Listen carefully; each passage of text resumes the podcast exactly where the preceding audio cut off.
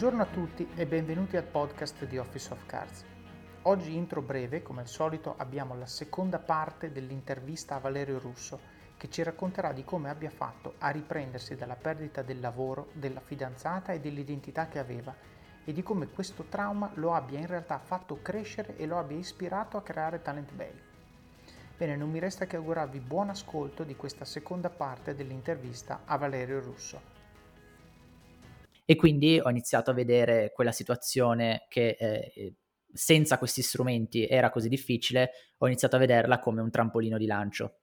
E quindi il significato che ho associato a questa cosa che mi stava succedendo era adesso un significato potenziante per me, non un ecco, vedi, eh, sono un fallito, ho perso il lavoro eh, che, che, che, avevo, che mi piaceva, che era in centro, che, che era a Milano, e dove avevo tanti, tanti amici, tanti colleghi che mi piacevano e così via, e l'ho perso, sono stato disoccupato per diversi mesi, ora ho iniziato questo lavoro un po' così temporaneo, eccetera, la, la mia vita sta andando sempre peggio, poi mi ha lasciato la mia ragazza così. Invece di vederlo sotto quell'aspetto che era senza dubbio il modo in cui lo vedevo inizialmente, con questi nuovi strumenti ho iniziato a vederlo in un modo potenziante, quindi eh, a pensare, ma e se invece di vederlo in questo modo così negativo iniziassi a vederlo sotto l'ottica che è il trampolino di lancio verso il mio più grande successo ed è la cosa migliore che mi potesse mai capitare. E è stato effettivamente così. Certo, beh, ma basti pensare, voglio dire, a chi, a chi racconta storie da boh, 80 anni, ho perso il conto, ovvero Walt Disney l'eroe deve prima avere un problema per essere veramente un eroe, altrimenti la storia non la guarda nessuno. Cioè, voi pensate a Superman che nasce tale,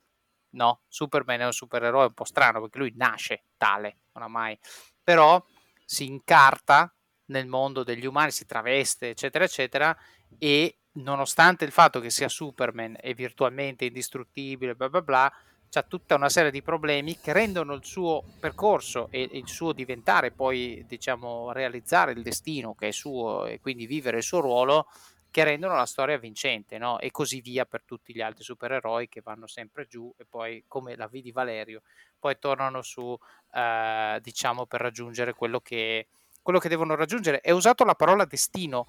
perché qui sono, sono un, po', un po' cicchi perché anch'io cito Tony Robbins senza magari sottolinearlo tutte le volte che lo faccio. Eh, lui la usa spesso questa parola destino e, e, e va nella direzione che hai detto tu, cioè definisci qual è il tuo destino, ok? E dopodiché fai quello che devi fare per realizzarlo. Questo è il concetto, quindi anche lì l'hai detto tu, focus, su cosa mi focalizzo? Mi focalizzo su quello che voglio, mi focalizzo sul mio destino, mi focalizzo sulla strategia che mi porterà dove voglio arrivare, non sugli ostacoli che ho davanti, quelli sono, sono cioè, cose tattiche che risolvo, ok? È contesto, è il dove, il dove mi muovo e il come mi muovo, ma non è il perché, ok? Eh, il perché è la parte importante che poi mi porta sostanzialmente a, a, realizzare il mio destino. Senti, eh, dovendo fare un... dopo li mettiamo nelle show notes, però dovendo consigliare magari a qualcuno che ci ascolta che ha un periodo particolarmente o che ha bisogno di un boost, ecco, mettiamolo così, magari che non è andato sotto il barile, però dici, cavolo, uno stimolo così mi piacerebbe, da dove gli consiglieresti di cominciare adesso che hai assorbito tutto questo materiale? A parte Talent Day, ovviamente, che quello sono io a raccomandarlo. Sì, ehm,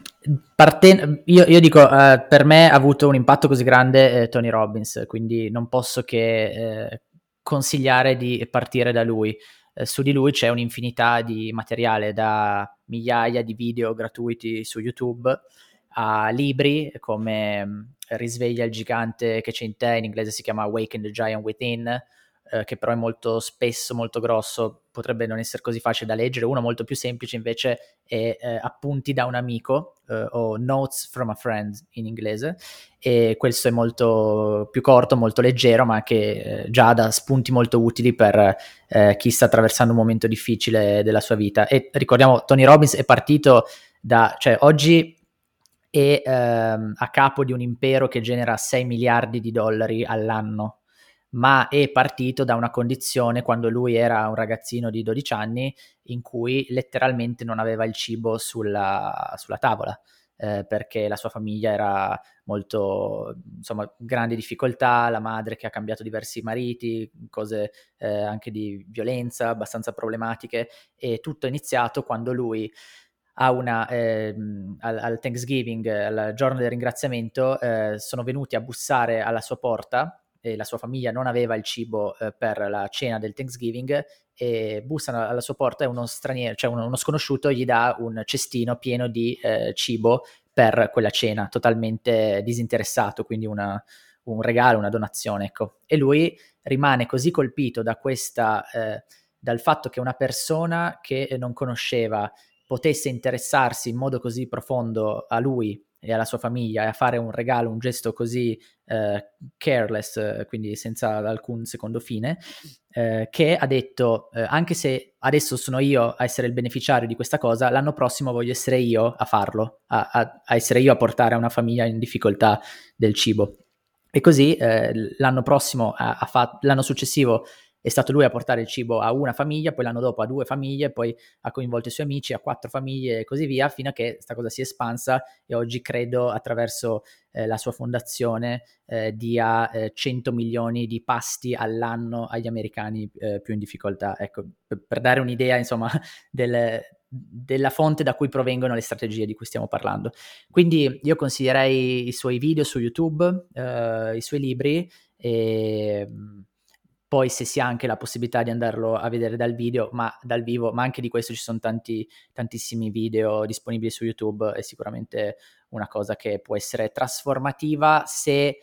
sei un allievo pronto in quel momento a ricevere quel tipo di maestro, perché se no se ti viene forzato dall'esterno eh, è, è, altamente probabile che tu lo veda come un'americanata, come ma sì, questo che ci fa saltare sui trampolini e, e non lo vivi nel momento giusto, ma se sei nel momento in cui ne hai realmente bisogno, eh, penso possa davvero fare la differenza, non è poi... Eh,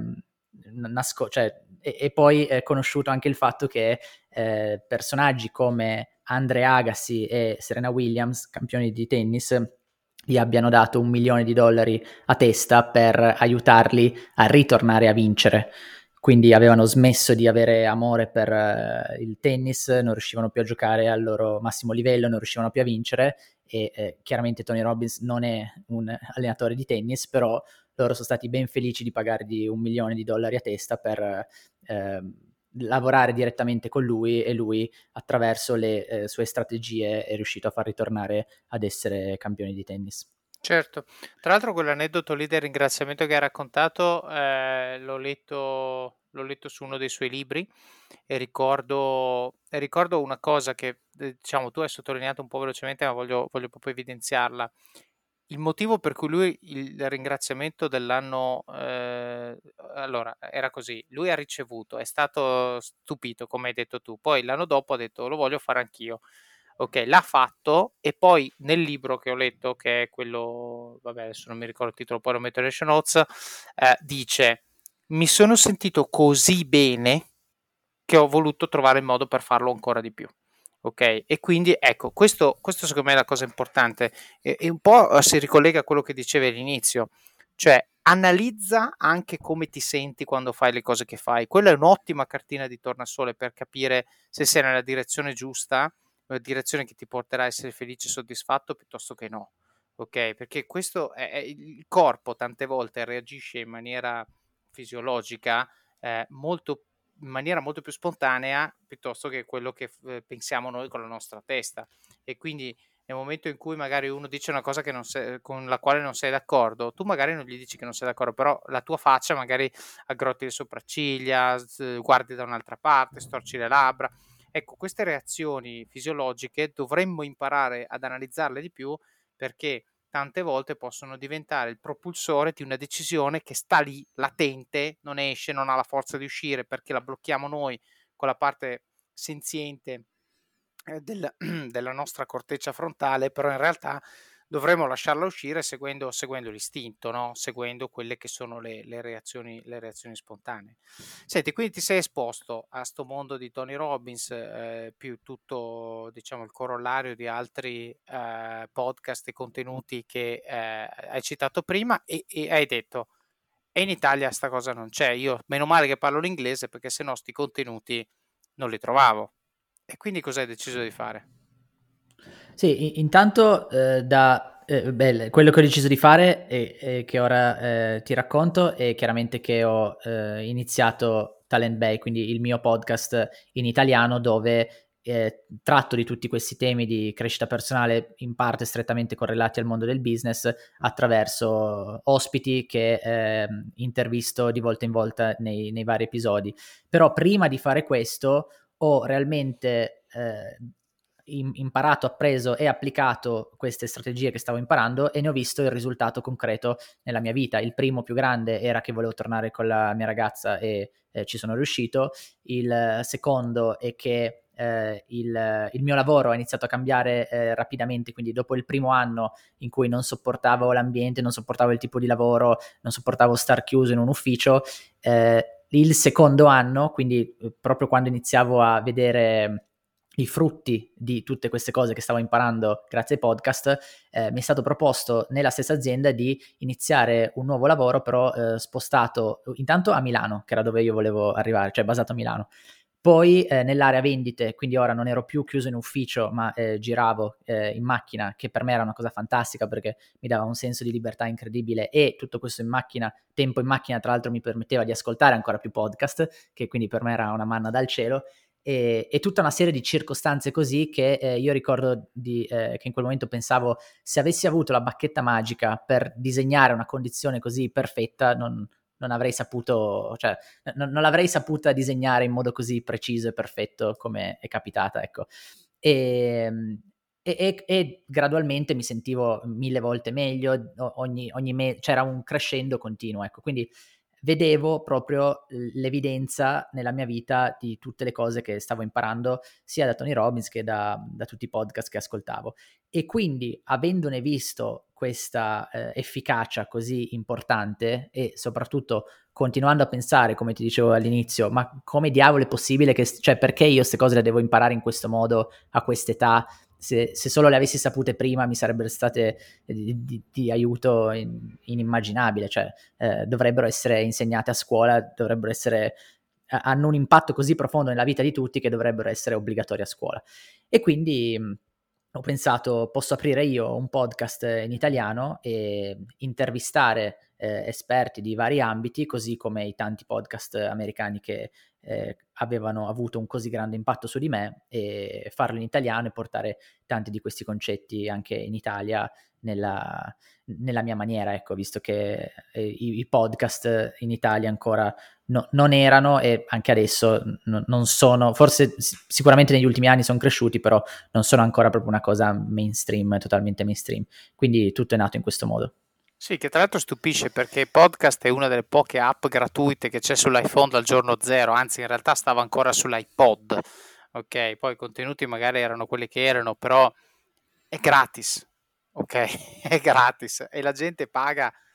dico, dico, solo perché l'hai detto tu, paga Sky per vedere le partite di calcio che comunque non ti arricchiscono per niente, ti fanno solo passare un po' di tempo, c'è una cosa gratis in tasca che è una miniera d'oro incredibile, tra l'altro secondo me è interessante perché i podcast secondo me non resteranno gratis a lungo, eh, io ho questa, questa sensazione, però boh, magari mi sbaglio, il mio sicuramente resterà gratis, eh, però è lì, quindi c'è, c'è, tutta la conoscenza, come YouTube, no? si possono imparare un sacco di cose eh, basta solo scegliere di spendere il tempo in coda, il tempo in metro, il tempo in palestra, eccetera, eccetera, a, a esporsi. Come hai detto tu, esporsi è la parola chiave, cioè non vuol dire ehm, ascolto quello che dicono come un dogma e lo faccio, no, ma vuol dire espongo me stesso a una storia mi faccio influenzare da questa storia, cioè la assorbo, la faccio mia, la capisco, la rapporto con la mia situazione e dopodiché prendo quel pezzettino di quello che ha fatto la persona nella storia che serve a me per costruire il mio puzzle. No, questo è un, po', è un po' l'approccio. E questo nel tuo caso era il 2016, 2017? Sì, più o meno, sì, sì, sì. Ok. Sì, eh, l'app, l'app podcast è incredibile perché ti permette di accedere con un dito, al, col tocco di un dito, quando vuoi, in maniera totalmente gratuita, a questo mondo dove trovi le risposte a qualsiasi domanda tu abbia mai avuto nella vita. Perché esistono letteralmente centinaia di migliaia di podcast, chiaramente la maggior parte sono in inglese, però anche in Italia ce ne sono tanti, eh,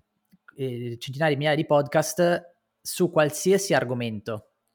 che quindi letteralmente contengono tutta la conoscenza umana, cioè eh, non, non, di qualsiasi, a, a, meno che tu non sia Elon Musk che sta mandando i razzi su Marte, cioè una cosa che nessun altro uomo al mondo ha mai fatto, a meno che tu non sia lui, è altamente probabile che il problema che tu devi risolvere adesso non solo sia già stato eh, affrontato e risolto da altre persone in passato, ma è altamente probabile che queste persone che l'hanno risolto ne abbiano, abbiano scritto un libro o registrato un video o fatto un blog o appunto eh, creato un podcast in cui spiegano tutto quello che hanno imparato e in cui tu puoi trovare le, le risposte. Quindi per me è un'app che vale milioni di euro, cioè ti, eh, ti, ti consegna gratuitamente tutte le risposte a qualsiasi domanda tu abbia mai avuto. Certo, secondo me rimpiangono di averli messi gratis, perché se lo lanciassero adesso come concetto probabilmente non lo lancerebbero in maniera gratuita, ma lo lancerebbero a pagamento, perché, perché appunto li vale, cioè anche costasse un euro a podcast, eh, li vale. Il tema è che adesso che è gratis è difficile dire no, eh no, adesso devi pagare un euro a podcast. Senti, e, e quindi Talent Bay eh, come, cioè, è partito? Allora, l'idea abbiamo capito da dove viene, voglio portare in Italia questo, però l'idea di intervistare persone, l'idea come le scegli anche, ehm, come, come poi lo hai scaricato a terra, come ne parli, insomma, questo, se, se, magari ci puoi raccontare un po' il dietro le quinte, che secondo me è molto interessante perché alla fine la gente ascolta questo pezzo di audio, però non capisce cosa c'è dietro per farlo, perché ci sono due che parlano al telefono via Skype, già solo oggi mezz'ora ci abbiamo messo a far partire questa call, però eh, capire un po' il processo che ti ha portato al prodotto che, che poi metti nelle mani delle persone. Sì, io ho l'obiettivo di creare un contenuto audio indicativamente di 50 minuti, un'ora, che permetta alla persona che arriva al termine dell'ascolto, quindi lo, lo sente tutto, di sentirsi realmente arricchita rispetto all'inizio, quando ancora non aveva ascoltato questo episodio. E quindi tutte le domande che preparo, eh, intanto sia gli ospiti che seleziono, sia le domande che preparo, hanno unicamente questo come scopo. E, ed è poi questo il motivo per cui molte persone mi scrivono dicendo eh, è incredibile come riesci a tenermi incollato all'ascolto per 50 minuti, un'ora intera di, di episodio. Io pensavo di provare a sentirlo così, chiuderlo dopo tre minuti, invece mi sono ritrovato che è passata un'ora e l'ho sentito tutto. Addirittura una persona mi ha scritto dicendo che stava ascoltando un episodio in macchina, è arrivato, è arrivato a casa e ha parcheggiato e era talmente eh, aveva ancora davanti 20 minuti di ascolto dell'episodio ed era talmente immerso nell'ascolto che non ha voluto ehm, uscire dalla macchina e entrare in casa, quindi è rimasto chiuso in macchina per ascoltare gli ultimi 20 minuti di episodio prima di entrare a casa. E, e tutto questo è intenzionale, non è un caso, sia dalla scelta delle persone, quindi devono essere persone che eh, hanno realmente qualcosa che eh, può essere eh, insegnato e che siano loro stessi in grado di insegnarlo, di trasmetterlo eh, e, mm, e, e, sia eh, domande costruite non solo per eh, raccontare una storia che può essere eh, interessante sentire, ma eh, per raccontare una storia da cui realmente si possono trarre spunti utili per, per chi ascolta. E quindi questo permette veramente di tirar fuori un episodio che alla fine lascia l'ascoltatore realmente arricchito e eh, pensa che abbia eh, trascorso l'ultima ora nel modo migliore in cui lo, la potesse trascorrere e questo lo porta a voler ascoltare anche gli episodi successivi. Certo, beh sicuramente questo, questo, standard, anche perché è difficile, cioè il feedback che hai, almeno io pa- parlo del mio, è abbastanza indiretto, cioè guardi le stelline sul, sull'app del podcast, guardi download, questo è. Per, e poi però per fortuna ogni tanto c'è qualcuno che ha il coraggio di alzare la mano, scriverti e dire ah mi è piaciuto tantissimo questo episodio, meno male che hai fatto questo, che hai raccontato questa cosa, ah questo strumento è fondamentale, meno male che l'hai condiviso. E lì riesci veramente secondo me ad avere un feedback un pochino più puntuale più che altro su cui lavorare perché una delle cose che io dico sempre è datemi le stelline che volete, ma scrivetemi perché me le avete date, perché così capisco cosa sto facendo di giusto e cosa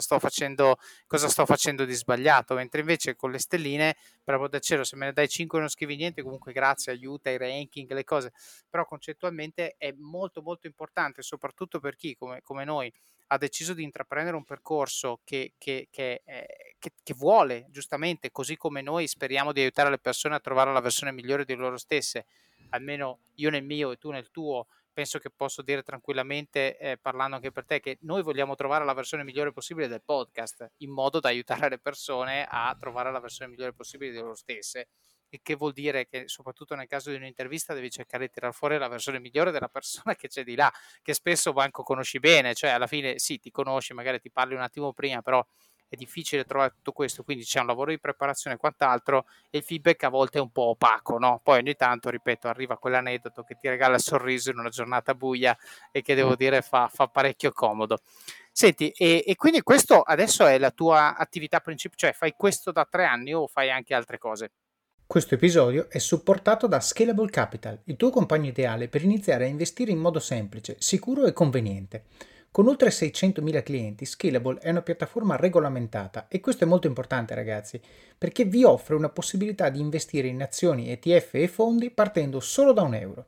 Ma perché dovreste iniziare a investire? È semplice. Primo, l'inflazione, che se aumenta di questo passo diminuisce di molto il nostro potere di acquisto. Secondo, se pensate oggi che la pensione che avrete quando ci andate a 80 e passa anni vi permetterà di sostenere lo stile di vita che avete, beh, vi faccio tanti auguri. E il terzo, beh, per chi ne ha, i figli. Io ad esempio ho un fondo per le mie bambine, piani di accumulo per me, investimenti diversificati per obiettivi che hanno orizzonti temporali diversi. Con Scalable puoi dare forma ai tuoi obiettivi di investimento e sfruttare appieno il suo potenziale per far crescere i tuoi risparmi nel tempo. L'importante è iniziare per step e Scalable non ti permette solo di acquistare azioni o ETF, ma anche di imparare come funziona il mondo degli investimenti. Scopri di più su come Scalable può trasformare il tuo approccio agli investimenti visitando il link in descrizione. Ricorda, con Scalable il tuo viaggio finanziario può iniziare solo con un euro. Non aspettare, investi nel tuo futuro oggi stesso con Scalable Capital. Eh, dal, dall'ultimo anno, dagli ultimi mesi, diciamo, è la mia attività principale e, e quindi eh, inizialmente è nato come eh, attività affiancata a miei lavori tradizionali, eh, in cui gradualmente sono sempre però uscito sempre di più dal mondo della, dell'azienda o del lavoro tradizionale in ufficio e più eh, avvicinato al mondo dei lavori da, eh, da, da, libero professionista legati al mondo del web, del digital e così via. Eh, negli ultimi mesi è diventata la mia attività a, a tempo pieno e, e, quindi è una cosa che ehm, mi dà intanto, a, a, prescindere dalle possibilità di sviluppo economico, mi dà intanto una grandissima eh, gioia, soddisfazione eh, personale, eh, il senso di gratitudine che ricevo dagli ascoltatori e, e, così dallo stesso senso io di gratitudine che ho nel poter condurre questa, eh, portare avanti questo podcast che eh, penso sia realmente una cosa eh, importante che sta venendo particolarmente bene. Ecco, eh, lo, lo, sento io dentro di me e lo, lo leggo dai tanti feedback che arrivano. E, è, è già una bellissima cosa poter eh, parlare con gli ospiti, cioè avere accesso a queste persone spesso di, di altissimo livello che difficilmente mi concederebbero un'ora del, del loro tempo se io eh, li contattassi così e eh, dicessi perché non blocchi un'ora del tuo tempo e rispondi a tutte le domande che ho per te. Eh, difficilmente lo farebbero se non avessi un podcast che poi è ascoltato da migliaia di persone e quindi anche semplicemente il poter avere accesso a queste persone, poter fare domande che sì sono utili per gli ascoltatori, ma lo sono in primis per me. Quindi il primo, come dicevi anche tu, eh, il primo eh, beneficiario del podcast eh, siamo noi stessi podcaster, no? E, è già una, una, bellissima soddisfazione a cui si costruiscono anche eh, parti economiche che eh, che iniziano ad arrivare e che confido arriveranno sempre di più negli anni a venire. Certo, senti, eh, ti faccio una domanda sugli inizi perché mi viene in mente un aneddoto qualche tempo fa, stavo facendo una sessione di coaching a un ragazzo, mi ha detto io sono appassionato di questa cosa e ho provato a fare dei video su YouTube ma non se li ha filati nessuno, gli ho chiesto quanti ne hai fatti? Uno. Ok, allora gli ho detto io ho fatto 50 episodi del podcast, anzi io ho un anno e mezzo che pubblico una volta a settimana e solo negli ultimi sei mesi ho visto una crescita, diciamo, importante e penso che i prossimi sei, spero, saranno ancora più veloci. Allora, la domanda che faccio a te, che sicuramente sei più avanti di me da questo punto di vista, è quando hai iniziato a farlo, che obiettivo ti sei dato? E quanto tempo barra numero di episodi barra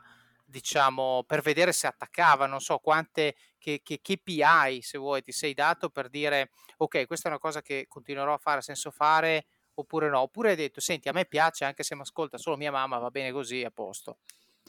sì, è, st- è, stata senza dubbio la seconda che hai detto, anche perché all'inizio c'era effettivamente solo mia mamma che mi ascoltava. ok. Eh, i, i, KPI eh, c'erano, ma non erano assolutamente numerici. Come vedi, hanno fatto bene a cacciarmi dal mondo aziendale perché dei KPI non numerici sono imbarazzanti. Eh, I miei KPI erano di soddisfazione personale perché mh,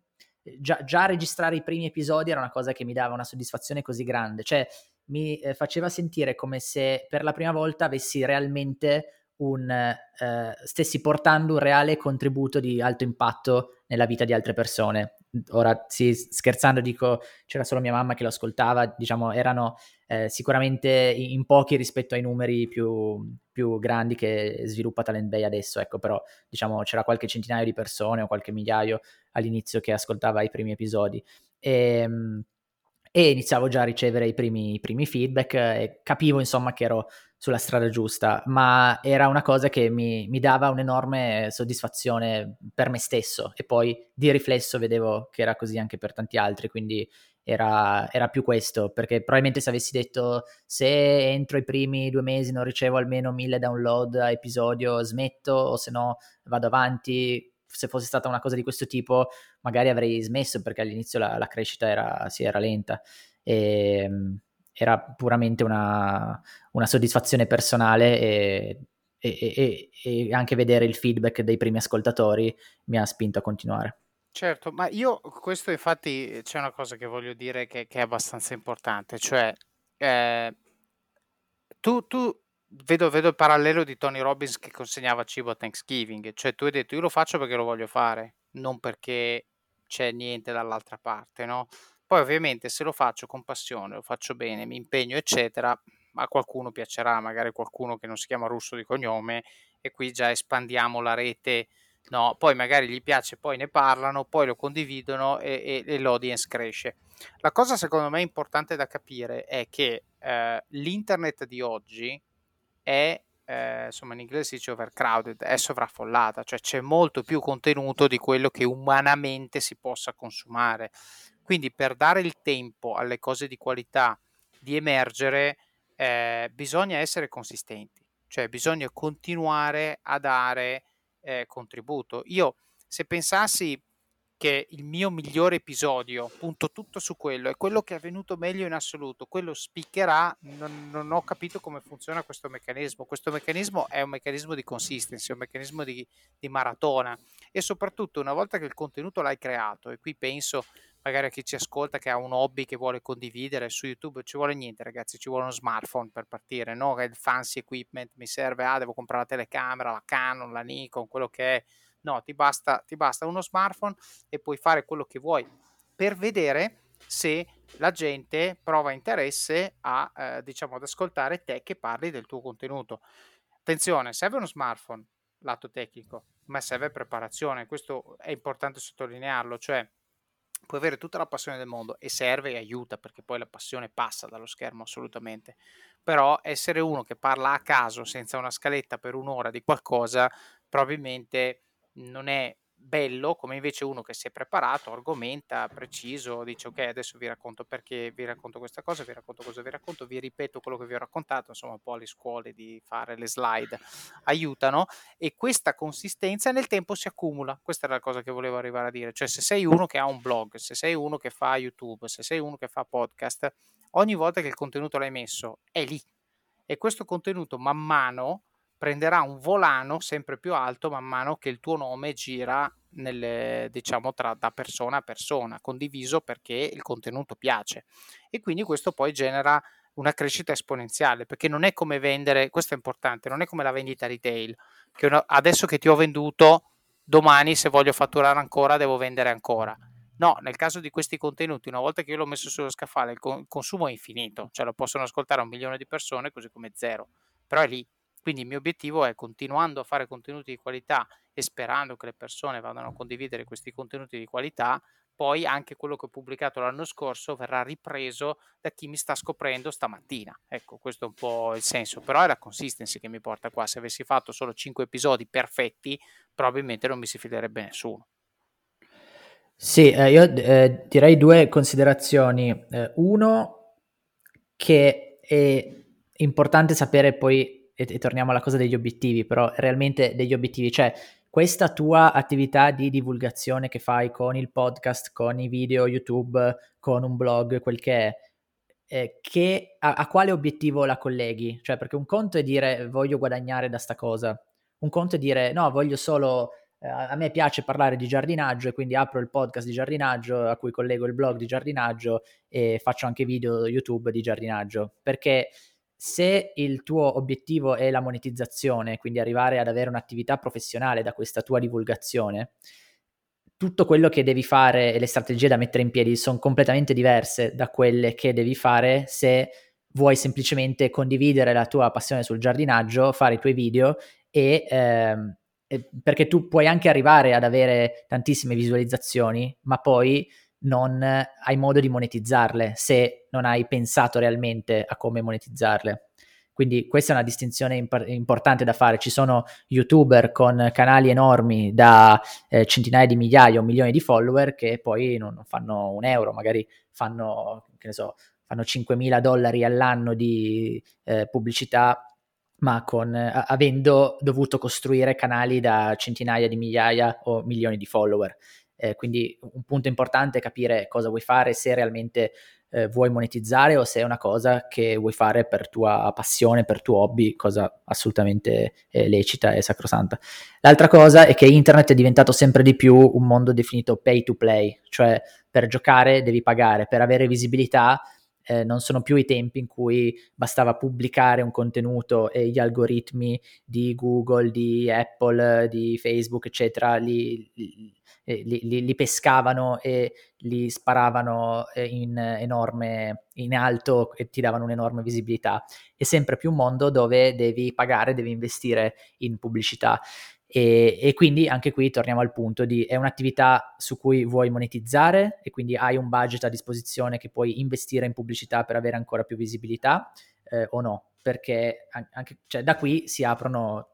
diversi tipi di, di, di discorsi, insomma. Poi eh, ci sono anche attività che si possono fare per avere più visibilità senza eh, necessariamente pagare, come può essere ad esempio essere intervistati su un podcast e eh, accedere al pubblico, all'audience di quel podcast che prima non ti conosceva e adesso avere visibilità anche su tutte quelle persone. Ecco. Certo, assolutamente. Senti, che cosa c'è nel futuro di Talent Pay? Cosa ci aspetta nei prossimi? Perché adesso che sei full time non hai più scusa devi buttare fuori episodi a raffica devi fare sempre più cose. Io so che la tua audience li vedo ah peccato che ci voglia tanto tempo da un episodio all'altro classici commenti che è un complimento però in realtà ti rode perché dici vorrei fare di più vorrei fare quello che mi chiedono cosa,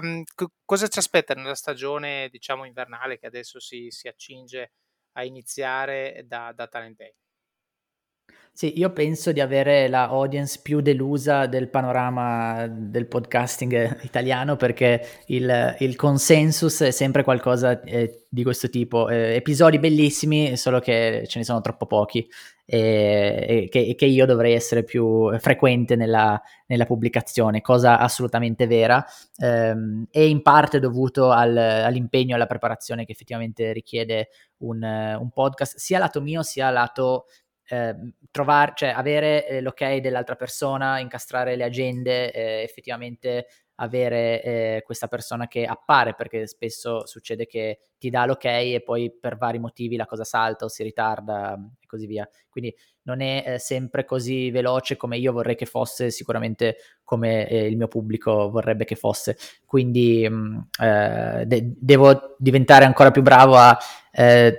a produrre episodi con costanza, mantenendo la stessa qualità. E già ho fatto un enorme passo avanti delegando tutto il processo di editing, che era una cosa che all'inizio facevo io e mi portava via tantissimo tempo, mi permetteva effettivamente di far uscire l'episodio esattamente come io volevo, cioè con l'editing per- perfetto che volevo io, però mi portava via un sacco di tempo che non era il miglior uso che io potessi fare del mio tempo. E adesso da un po' di tempo c'è una persona molto più brava di me che eh, mi supporta in questo e quindi tutto le- l'editing è delegato e, e questo aspetto della delega è qualcosa in cui devo diventare sempre più bravo. Co- come vedi, torna al punto del controllo della, di, di, cui parlavamo all'inizio. Eh, fare questo, cioè, delegare l'editing per me è stato da- davvero un grande passo, cioè era quasi come cedere il, il mio figlio. Ecco. Eh, ora sempre di più devo lare- lavorare in quest'ottica, se deve diventare un business, ecco, perché sennò può rimanere un hobby dove io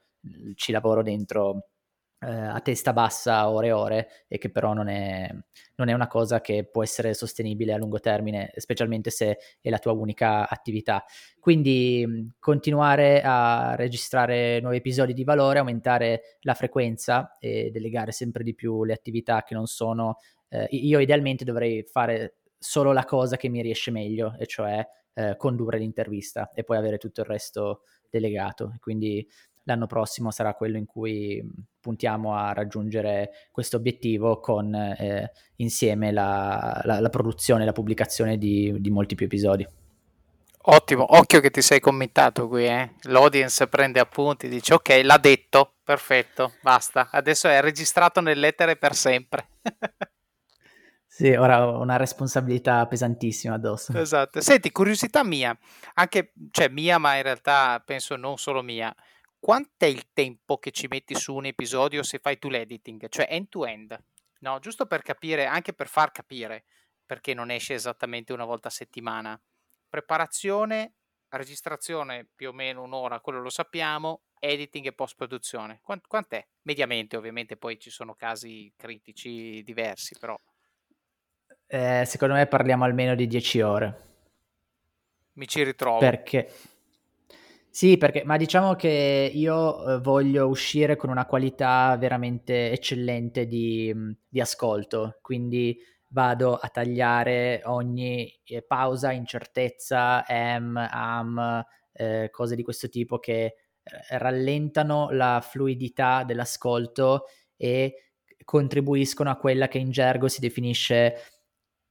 si definisce, aspetta che mi è appena passata di mente, eh, o, ah sì, eh, auditory fatigue. Mm, okay. Quindi la, la, fatica uditiva, la fatica dell'ascolto, cioè insomma se tu ascolti un'ora di contenuto dove in mezzo ci sono am, am, pause, incertezze, così, eh, stanca l'orecchio, stanca l'udito. Mentre invece ascoltare lo stesso contenuto ripulito da tutte queste cose fa una differenza incredibile. E quindi quando poi le persone mi scrivono è incredibile come riesci a tenermi incollato all'ascolto fino alla fine, e sì, in parte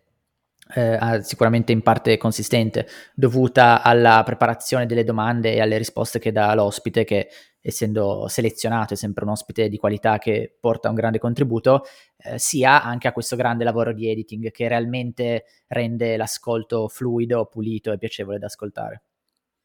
Ok, mi, mi ritrovo, mi ritrovo nei tempi, io sono meno esteta purtroppo di te per, per motivi di tempo, eh, lo capisco e hai ragione eh, sul fatto che eh, è, è, più pulito se togli tutte queste pause eccetera eccetera, però la cosa che dico a chi ascolta, e infatti lo, lo dico con una stima enorme nei tuoi confronti, è veramente un lavoraccio togliere tutta sta roba, quindi capisco molto bene perché l'hai delegata a, a, a, qualcun altro.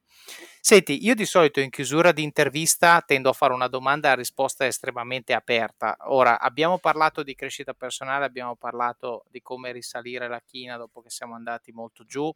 e quindi parzialmente abbiamo già dato una risposta a questa domanda, però qui magari parliamo di cose più pratiche. La domanda che io faccio è qual è il segreto di Valerio Russo, no? Cioè, qual è quella cosa che tu pensi di fare, saper fare, che ti rende particolarmente efficiente, eh, che, ti rende, che ti rende Valerio Russo sostanzialmente e che ti senti di condividere con gli altri. Abbiamo parlato chiaramente di podcast, darsi obiettivi, esporsi a determinati contenuti, eccetera, eccetera. Questo sicuramente aiuta. Però magari nel pratico, cioè una cosa che eh, nel tuo quotidiano tu pensi saper fare particolarmente bene, c'è gente che ha parlato della colazione che fa la mattina, gente che ha parlato di libri sulla socio- sociologia delle piante, gente che ha parlato di come prendere gli appunti, c'è più o meno di tutto. Eh, quindi è una domanda volutamente a risposta aperta. Ti senti di condividere qualcosa, qualche tips and tricks eh, di produttività per chi ci ascolta? Ma eh, di, eh, cioè, mi sembrano due domande diverse, nel senso di produttività eh, direi di no, perché eh, come abbiamo visto dovrei essere molto più produttivo. Eh, okay. Eh, mi, mi, sento più di rispondere sul potere segreto, il potere nascosto, quella cosa che hai chiesto all'inizio, e, mm, a, a, costo di sembrare cheesy, non so come si traduce in italiano, melenso mm. forse, mm. non lo so, però direi che tutto questo uh, valore e questa qualità deriva dal fatto che io ho realmente a cuore l'ascoltatore finale, eh, che si vede sia in questa cosa dell'editing che abbiamo appena detto, però eh, soprattutto realmente a cuore il fatto che lui nell'ascolto riceva informazioni che realmente possono avere un grande impatto sulla sua vita.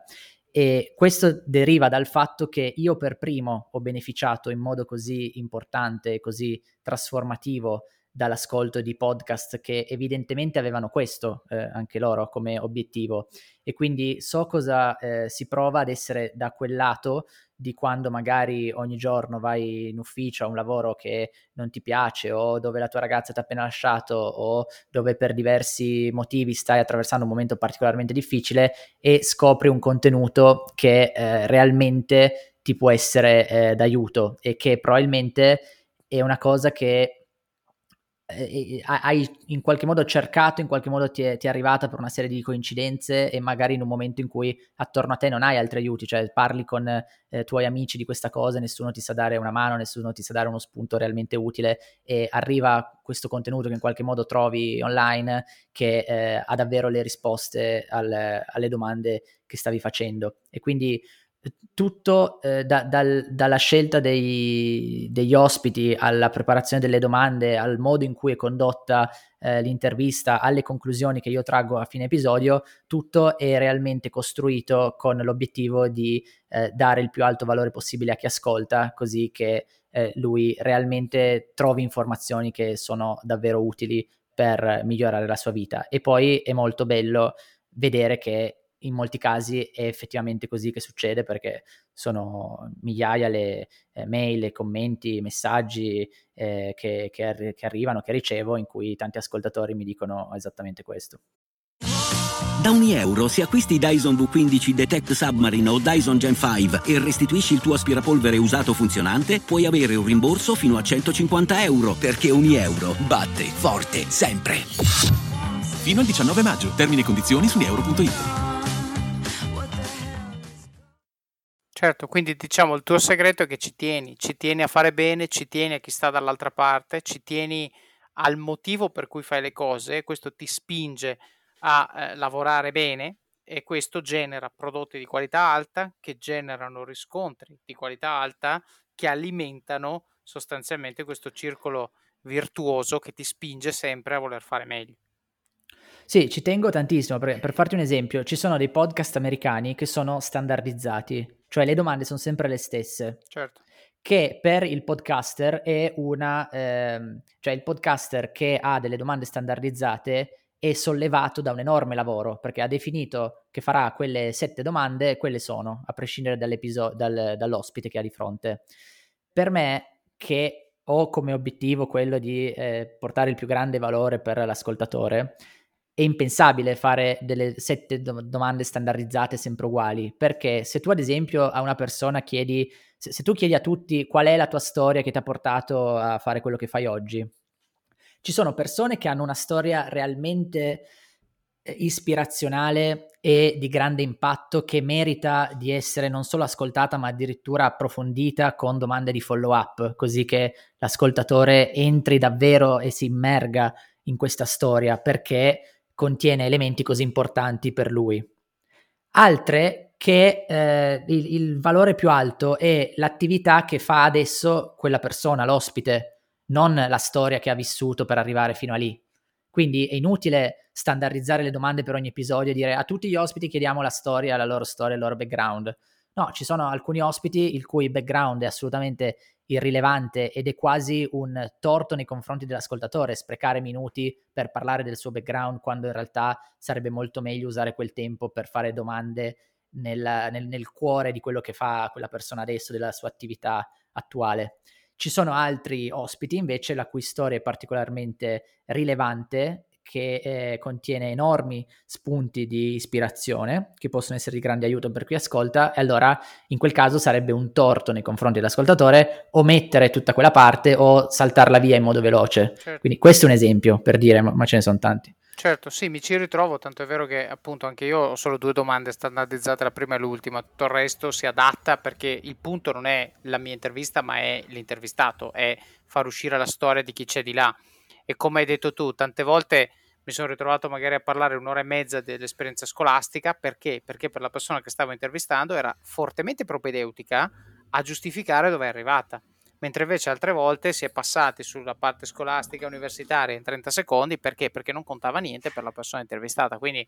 c'è sempre un tema di adattamento che richiede preparazione perché devi sapere chi hai di fronte, devi sapere eh, sostanzialmente devi anche aggiustarti, devi prestare un'attenzione incondizionata, devi, devi avere anche questa capacità anche di risuonare, anche magari con uno che condivide eh, opinioni diverse dalle tue, quindi no, la, la, brav- la, bravura, tra virgolette, insomma, la difficoltà è, è, è, sostanzialmente quella. Senti, direi di chiudere con un tweet che è arrivato adesso, infatti stavo guardando qua perché mi ha colpito l'occhio, perché mi sembra la cosa migliore da dire alla fine di questa intervista. È un tweet di Ray Dalio, che dice eh, il lavoro è o quella cosa che fai per guadagnare soldi, per pagare per la vita che vuoi, oppure quello che fai per raggiungere la tua missione, o un mix delle due. Vi suggerisco di farlo il più possibile la cosa 2, quindi eh, cos'è la, quello che fai per raggiungere il tuo obiettivo, ma riconoscendo il valore di uno. quindi mi sembra, mi sembra veramente un mix interessante perché lui dice deve avere un significato ok? Deve avere un significato per te, quello che hai detto tu, quello che hai scelto di fare tu oggi della tua vita, ma devi essere chiaramente consapevole del fatto che comunque le bollette sono da pagare, quindi trovare un mix delle due. Però lui dice, attenzione, l'ordine deve essere prima il valore che ha per te, poi la componente chiaramente economica, anche perché, e qui non voglio sembrare, eh, diciamo, un sognatore, ma nella mia esperienza è sempre così, quando fai qualcosa che sei capace di fare bene, e che fai con passione, i soldi arrivano sempre, sempre. Si tratta solo di trovare il modo per farli arrivare e per farli arrivare quanti pensi ne servano, però arrivano. E questo secondo me è importante, importante da capire. Tu hai deciso di fare un podcast per passione perché piaceva a te e adesso è diventata la tua attività full time, quindi no, sì, eh, Ray Dalio, abilissimo pensatore e tra l'altro cosa che magari non tutti conoscono è passato da uno stato di diciamo semi-povertà o comunque non è che navigava nell'oro, ecco, a eh, oggi ha un patrimonio personale che si avvicina ai 20 miliardi di dollari. E c'è un aneddoto molto interessante eh, di lui con i chicken McNuggets di McDonald's, se vuoi lo racconto in chiusura. Vai, vai, vai, ci sta. Allora, eh, se oggi quando eh, vai da McDonald's puoi gustare i chicken McNuggets, poi magari molti dei tuoi ascoltatori diranno che, che schifo i McNuggets, eh, eh no, non li voglio vedere neanche, eh, con, eh, neanche per sbaglio, però a, a, me piacciono, quindi lo raccontiamo. se oggi quando vai da McDonald's puoi gustare i chicken McNuggets, devi sapere che è grazie a Ray Dalio, perché nell'83 McDonald's lancia sti McNuggets e hanno un successo enorme, assolutamente inaspettato. Quindi ora McDonald's si trova nella eh, condizione di dover comprare tantissimi polli per fare sti chicken McNuggets e ehm, vuole eh, comprarli a costo eh, fisso, a prezzo fisso dagli allevatori, perché nel mondo dei fast food il consumatore che va nei fast food è molto sensibile al, all'elasticità di prezzo quindi McDonald's sa che se il prezzo dei polli aumenta e quindi di conseguenza eh, loro devono aumentare il prezzo del menu eh, dei chicken McNuggets, molti consumatori abbandonano, vanno da Burger King per dire. Okay? Quindi loro vogliono far uscire i McNuggets sempre allo stesso prezzo e quindi vogliono comprare dagli allevatori i polli a prezzo fisso. Dal loro eh, lato però gli allevatori eh, non vogliono vendere a McDonald's i polli a prezzo fisso perché sanno bene che il costo realmente sostenuto non è tanto il pollo in sé, ma è tutto il mangime necessario per alimentare il pollo fino all'età in cui è pronto per essere venduto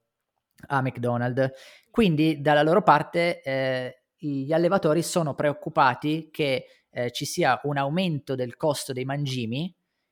e eh, che, che non riassorbono vendono... il costo del pollo. Esatto. Certo se, se, lo vendono a prezzo fisso a McDonald's, re, esatto, eh, si riducono i loro margini. E quindi eh, c'è questo momento di grande stallo, di, di, di blocco, che eh, rischia davvero di far saltare tutto e McDonald's considera di ritirare, eh, di interrompere la vendita dei McNuggets perché non riescono a risolvere questa situazione. Fino a che chiamano Ray Dalio, eh, a capo del fondo eh, Bridgewater Associates, uno dei eh, fondi più grandi al mondo, eh, in media il fondo medio ha 15 miliardi under management, 15 miliardi di dollari in gestione, Bridgewater ne ha 150-160, quindi è 10 volte la dimensione di un fondo medio. Eh, McDonald's chiama eh, Ray Dalio, che è una delle persone più brillanti al mondo nel... Ehm, ridurre i rischi ma- massimizzando i benefici. E Ray Dalio tirar fuori un derivato, quindi un, un, uno strumento finanziario complesso che eh, permette a McDonald's di comprare i polli a prezzo fisso così come voleva. E allo stesso modo, eh, allo stesso tempo permette agli allevatori di essere tutelati in caso di aumento del costo dei mangimi e così risolve eh, il blocco che si era creato. McDonald's può riprendere a vendere i McNuggets e da, dall'83, eh, sono, eh, 40 anni di enorme successo di, di, questi chicken McNuggets al McDonald's. Tra l'altro questo secondo me è un ottimo aneddoto anche per eh, il concetto di pensiero laterale. Cioè tu vai lì e dici questi lo vogliono a prezzo fisso, questi non glielo vogliono dare a prezzo fisso, siamo, siamo bloccati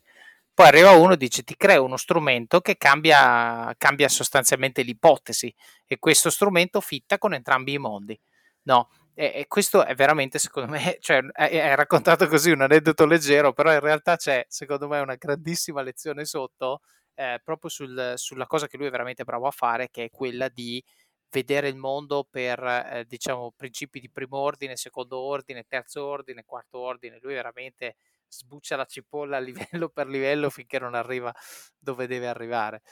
Va bene, Valerio, senti, grazie mille, ma non solo per il tuo tempo, eh, ma anche per quello che fai, eh, per quello che racconti, per le persone che aiuti con i tuoi contenuti eh, e chiaramente grazie personalmente perché senza di te io non sarei qui a raccontare queste cose con questo, con questo formato eh, per avermi dato quindi questa, l'opportunità di raccontare la mia storia ai tuoi ascoltatori. Grazie a quegli ascoltatori che hanno avuto il coraggio di scrivermi che gli interessava approfondire di più i temi, eh, che veramente grazie a quell'intervista diciamo, mi hanno dato lo sprono e lo stimolo di intraprendere questo percorso verso l'Italia. Eh, che poi addirittura mi ha portato a tornare in Italia. Quindi è veramente un grazie con tutte le lettere maiuscole. grazie mille, Valerio. Grazie a te. Grazie a te Davide, è, è, davvero un piacere, come dicevo all'inizio, vedere che da quella nostra prima intervista sul mio podcast e, e sono conseguite così tante cose positive per la tua vita, sia per te a livello personale, sia poi per l'impatto che stai avendo su tutti i tuoi ascoltatori. Li invitiamo a questo punto ad ascoltare su Talent Bay l'intervista proprio con te, è l'episodio 34 dal titolo Come trovare il lavoro che ami con Davide Cervellini. Grazie, grazie Valerio, ciao. Ed eccoci qui, finita anche la seconda parte di questa intervista con Valerio Rosso, davvero ricca di spunti e contenuti, eh? Abbiamo parlato di come la fisiologia ci possa aiutare a capire come ci sentiamo relativamente alle opportunità che ci si presentano davanti, quindi come come il nostro corpo risponde agli stimoli che ci vengono dati, se ridiamo, se sentiamo una fitta allo stomaco, queste cose ci dicono davvero tanto di come ci sentiamo veramente relativamente a quello che succede. Abbiamo parlato di come esporci a contenuti e storie stimolanti sia una chiave davvero importante per la crescita. Abbiamo anche parlato degli inizi di Talent Bay e di come Valerio metta diciamo, insieme e crei ogni episodio. Abbiamo parlato di quanto sia importante la consistenza nello sforzo per avere successo, perché non è che farlo una volta basta, bisogna farlo consistentemente, farlo bene. E poi appunto abbiamo parlato della cura del dettaglio e di come questa consenta di creare prodotti di qualità. Abbiamo finito con un aneddoto molto simpatico parlando dell'importanza del pensiero laterale tramite la storia in cui Ray Dalio ha risolto il problema che ha permesso alle Chicken McNuggets di McDonald's di essere create. Che vi piacciono o no le Chicken McNuggets, il pensiero laterale che Ray Dalio ha messo sul tavolo per trovare la soluzione a quello che sembrava essere un problema irrisolvibile è sicuramente un esempio da cui tutti dovremmo trarre giovamento. Vi ricordo come sempre alcuni modi per supportare il podcast. Il primo, lasciando recensioni del libro su Amazon, magari raccontando quali parti vi sono piaciute o quali tecniche e consigli avete messo in pratica e hanno avuto impatto nella vostra vita. Ad oggi siamo a 36 recensioni a 5 stelle per la versione inglese e 9 con 4.7 di media per quella italiana. Quindi grazie, grazie davvero a tutti quelli che hanno finora lasciato una recensione e di nuovo un invito a tutti quelli che non l'hanno fatto a farlo. Il secondo modo recensioni di nuovo del podcast questa volta sulla app che usate per ascoltarlo Sull'Apple Store siamo a 27 su 28 a 5 stelle. Io davvero le leggo tutte e non potete capire la gioia che provo nel leggere le vostre parole di ringraziamento e di incoraggiamento. Mi motivano davvero tanto a fare quello che faccio. Il terzo modo, suggerite, suggerite persone che vorreste che io intervistassi oppure temi che vorreste che io trattassi. Valerio mi ha intervistato perché mio fratello ascoltava il suo podcast e ci ha messi in contatto Capite che differenza può fare una raccomandazione, un'introduzione davvero notevole e molti degli ospiti che abbiamo avuto di recente sono stati frutto di introduzioni vostre. Quindi grazie a quelli che l'hanno fatto e mi raccomando eh, continuate, continuate così. Il quarto modo, prima di fare il vostro shopping su Amazon, eh, qui me l'avete chiesto, funziona solo tramite il sito web, dall'app non funziona, quindi se fate il vostro shopping dal telefono, eh, quello è. Se invece lo fate dal sito, il consiglio è quello di passare dalle show notes del podcast che trovate su it.officeofcards.com barra podcast e cliccare sul link di Amazon. Oppure comprare uno dei libri che suggerisco nella sezione libri del sito che trovate su it.officeofcards.com barra libri così aiutate voi stessi a crescere e aiutate anche il podcast, il tutto con un semplice clic. Come sapete io compro un sacco di cose su Amazon e non sto neanche a raccontarvi che cosa ho comprato al Prime Day che c'è stato a metà ottobre. Diciamo che ho ricaricato le mie scorte di detersivi ammorbidenti, pastiglie per lavastoviglie, eccetera, eccetera. È davvero comodo e conveniente comprare queste cose indifferenziate, cose di marca, quindi non cose che devi andare dal piccolo negoziante eh, per comprare e poi sono anche pesanti, sono voluminose quindi io le compro online, risparmio soldi, me le faccio recapitare a casa ed è davvero davvero molto comodo. Il quinto modo per supportare il podcast è parlare, parlare del libro, parlare del podcast con le persone che vi stanno a cuore, amici, colleghi, parenti. Leggetelo insieme a persone alle quali tenete per discuterne, magari come in un book club. Taggate il libro o l'episodio che più vi ha colpito sui vostri profili social in modo che il numero più alto possibile di persone possa beneficiare di questi contenuti. E il sesto, il più importante di tutti, mettete in pratica quello che avete imparato e dimostrate con i fatti che le cose di cui parlo funzionano. Vivete al massimo, spingete sull'acceleratore, fate quelle benedette 10 flessioni al giorno, quella dieta, quella slide o qualsiasi sia la cosa che dovete ma non volete fare per avere successo. Fatela ma non domani, adesso. A presto.